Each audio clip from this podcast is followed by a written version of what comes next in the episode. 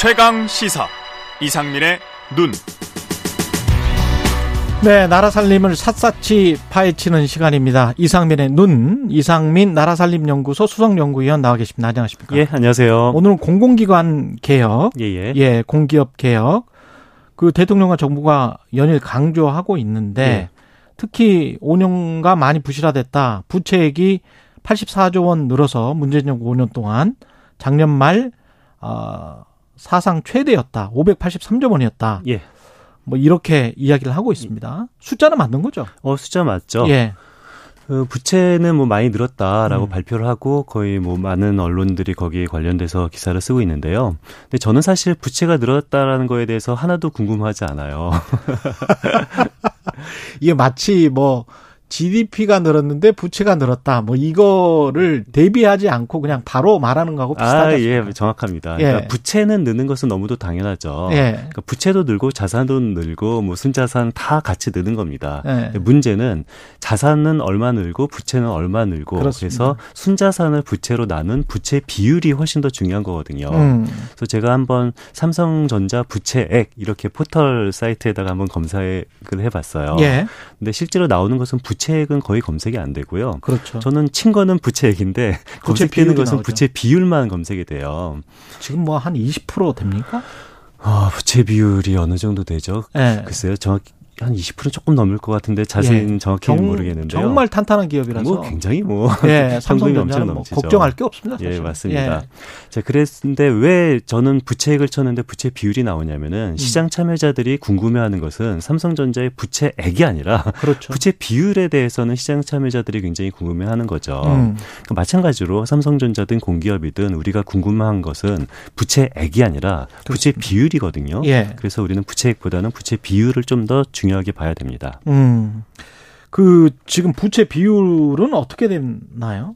부채 비율은 뭐 문재인 정부 들어서 꾸준히 계속 하락을 했었고요. 음. 이것은 박근혜 정부 때도 부채 비율이 굉장히 많이 하락을 했어요. 예. 그러니까 그 박근혜 정부 이전 그러니까 그 MB 정부, MB 정부 때 마지막에 공공기관의 부채 비율이 한 220%였거든요. 예. 그런데 이 박근혜 정부 마지막 해 부채 비율이 한 167% 정도였고요. 이명박 정부 때는 220%. 예, 그렇죠. 예, 그리고 계속 170% 떨어져서 박근혜 정부 때는. 170% 정도 되다가 예. 그리고 나서 문재인 정부 들어서서는 마지막 해 151%로 꾸준히 계속 떨어지고 있습니다. 부채 비율이 계속 줄었군요. 예, 부채 비율이 계속 줄었던 가장 큰 이유는요. 예. 저는 기저 효과라고 생각하는데요. 기저 효과. 기저 효과가 뭐냐면은 이 워낙 그- 부채 비율이 높았기 때문에. 맞습니다. 그래서 뭐 큰 사고만 치지 않으면은 예. 계속 부채 비율은 떨어질 수밖에 없는 음. 그런 상황이었었던 거죠. 그때 이제 토목 공사를 할지 뭐 이런 걸 많이 해서 부채 비율이 확 늘어났었던 예, 건가요? 그랬었죠. 예. 뭐 해외 사업을 많이 개발, 해서? 해외 자원 개발이나 아니면은 그런 아. 사대강 사업에 대한 부실을 정부가 떠안는 것이 아니라 공공기관이 떠안게 했었어요. 그때 맞습니다. 석유공사나 이럴 이쪽 뭐 자원 자원 관련된 예, 맞습니다. 휘청휘청했었습니다. 예, 그래서 그런 온갖 예. 부실을 공공기관이 떠안는 다음에 그 이후에, 이후에 박근혜 정부도 이때도 부채 비율이 떨어지고 문재인 정부 때도 부채 비율이 꾸준히 떨어져 와 있습니다. 부채 비율은 이명박, 박근혜, 문재인 정부 꾸준히 떨어져 왔다. 예, 근데 맞습니다. 151% 정도면 사기업에 비해서는 민영 비- 기업에 비해서는 약간 좀 높은 거죠. 아, 예, 맞습니다. 예. 그러니까 우리나라 사기업 평균이 부채 비율이 한 120% 정도 되거든요. 예. 그런데 공공기관은 뭐 150% 정도 되니까 음. 뭐 사기업보다는 조금 높다라고 평가받을 수는 있는데요. 음. 근데 여기 이것도 좀 들여다봐야 되는 것이 약간의 좀 outlier 효과가 있어요. outlier라 하면은 예외값, 그러니까 이- 전체 통계 평균을 좀 변동시키는 예외값이 있기 때문인데요. 그렇죠. 것은 바로 한국전력 때문입니다. 한국전력. 한국전력 하나의 부채 비율이 굉장히 높아요. 음. 최근 들어서 최근 한 1, 2년 들어서 전기 요금이 올라가지 않고 음. 원료값이 많이 올라갔잖아요. 예. 그래서 한전 때문에 생긴 그런 예외값 효과인 거고요. 음. 한국전력을 빼고 우리가 공공기관 부채 비율을 평균 내면은 한 143% 정도 되거든요. 예. 그러니까 뭐 사기업과 비교해봐도 그렇게 크게 높은 것은 아닙니다.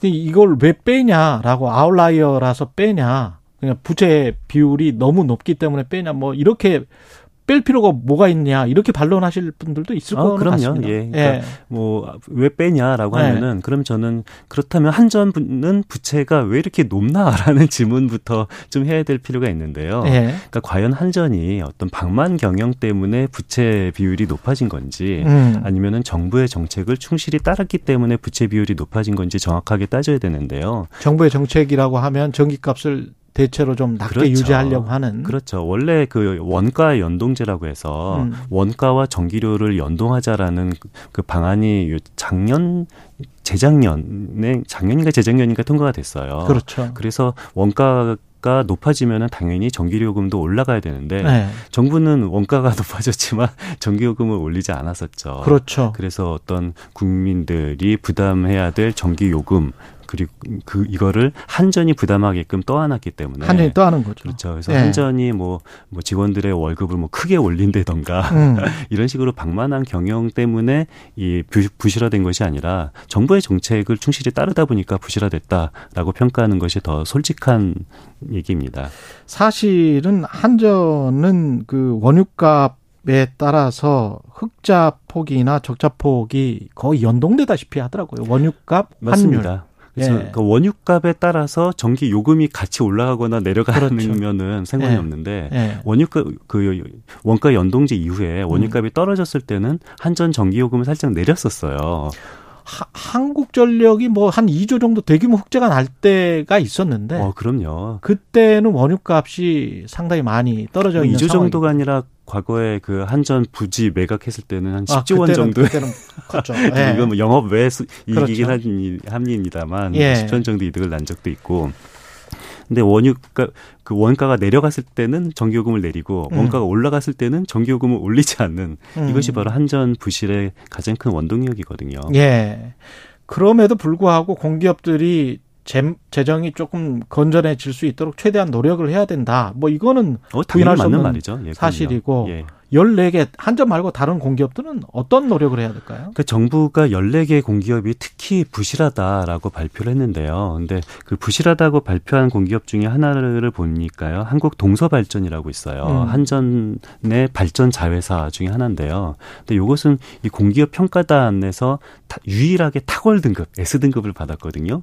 그러니까 아? 민간 평가단한테는 어. 뭐 우리나라 공공기관 중에서 유일하게 S 등급에 속한 공기업이 동서 발전인데요. 음. 근데 한 두 달인가요? 정부 평가에서는 이것이 재무 위험 14개 공기업에 속했어요. S 등급이었다가 그렇죠. 그러니까 민간 평가단은 S 등급을 주고 정부는 이것이 재무 부실한 14개 공기업 중에 하나다라고 평가를 주니까 그러면 두 개의 기준이 달랐습니까? 뭐 기준이 다르죠. 하나 민간에서 준 평가 S? 등급 같은 경우는 뭐 전반적인 상황에서 경영을 얼마나 잘했나라는 음. 걸본 거고요. 이번에 정부에서 14개 재무 위험 등급은 이런 그냥 재무 정보만 보고 이것이 음. 이 경영 방만 때문에 재무가 안 좋은 건지 아니면 다른 요인 때문에 재무가 안 좋은 건지를 판단하지 않는 거죠. 음. 근데 저는 이런 것들이 시장에서의 예측 가능성을 떨어뜨린다고 생각하거든요. 그렇죠. 좀 전에는 S 등급 받았다가 한 두 달 만에 는 이 재무 위험 등급을 받으면은 시장에서 예측 등급 예측 가능성이 굉장히 떨어지는 거고 그러니까 민간 평가단은 탁월 등급을 줬는데 그렇죠. 기재부에서는 재무 위험 기관이다라고 선정을 하면 맞습니다. 어떤 쪽을 믿어야 되느냐? 그렇죠. 음. 그러니까 그래서 뭐 아무튼 뭐 경영이 방만하지 않은 것은 사실인 것 같고요. 예. 근데 아무튼 뭐 재무는 좋지 않기 때문에 뭐 재무 위험 등급을 받았다라고 생각은 하는데요. 음. 그렇다면은 이렇게 이 재무 위험 재무 상태가 안 좋으면은 뭐 지금 정부가 말하는 것은 이런 자산 같은 경우라도 적극적으로 매각을 해서 예. 좀 재무 상태를 좋게 하라라는 것이 예. 정부의 주장입니다. 자산만 매각하면은 뭐 재정 건전성이 좋아지고 뭐 다 문제가 풀립니까? 저는 이건 case by case라고 생각을 해요. 그러니까 매각하면 절대 안 된다 또는 매각만 하면 된다 둘 다 아니고요. 예. 지금 유휴 자산, 그러니까 정확 제대로 부가가치를 높이지 못하는 자산을 매각하는 것이 좋겠죠. 음. 다만 부가가치를 높일 수 있고 활용도가 높은 자산은 매각하면은 안 된다고 생각을 해요. 예. 문제는 이렇게 옥석을 가려서 매각하라는 것이 아니라 매각을 많이 하면 많이 할수록 좋은 거다라는 식으로 정부의 압박이 있는 것은 바람직한 것은 아닌데요. 음. 실제로 석유공사가 지난 정부 때 이 자산을 매각을 했었어요. 음. 근데 매각을 안 쓰는 자산을 매각하는 것은 저는 개인적으로 좋은 거라고 생각 하는데 그렇죠. 자기 사옥을 매각한 다음에 자기가 그 사옥을 다시 월세를 내면서 빌려 쓰는 이런 황당한 일도 지난 정부에서 지지난 정부에서 발생한 적이 있었거든요. 계속 그렇게 되면은 뭐 현금 창출이 오히려 떨어질 거 아니에요? 그렇죠. 예. 그래서 이런 식으로 쓰이고 있는 활용되는 자산을 매각하는 것은 좋지 않다고 생각하는데요. 음. 정말 더 놀라운 것은 그 매각을 했다는 얘기는 사는 사람이 있었다라는 거잖아요. 음. 누가 샀는지 보니까 전직 기재부 관료가 만든 회사가 석유공사의 자산을 사고 석유공사한테 월세를 받아먹고 굉장히 고수익을 올리고 있다라는 음. 사실이 알려져서 최근 큰 문제가 됐었죠. 마지막으로 김혜숙님은 공공기관 임원들 성과급 줄이는 것에 대해서는 어떻게 보시나요? 이런 말씀하셨는데 어, 저는 이것은 20조 주- case by case라고 봅니다. case by case다. 예, 굉장히 경영을 잘했다. 예. 하면 성과급을 조금 줄 수도 있는데 음. 그렇지 않으면 성과급을 받으면 안 되는 거죠. 예, 알겠습니다. 나라살림연구소 이상민 수석연구원이었습니다. 고맙습니다. 예, 감사합니다. KBS 라디오 최경영의 최강시사 1부는 여기까지입니다.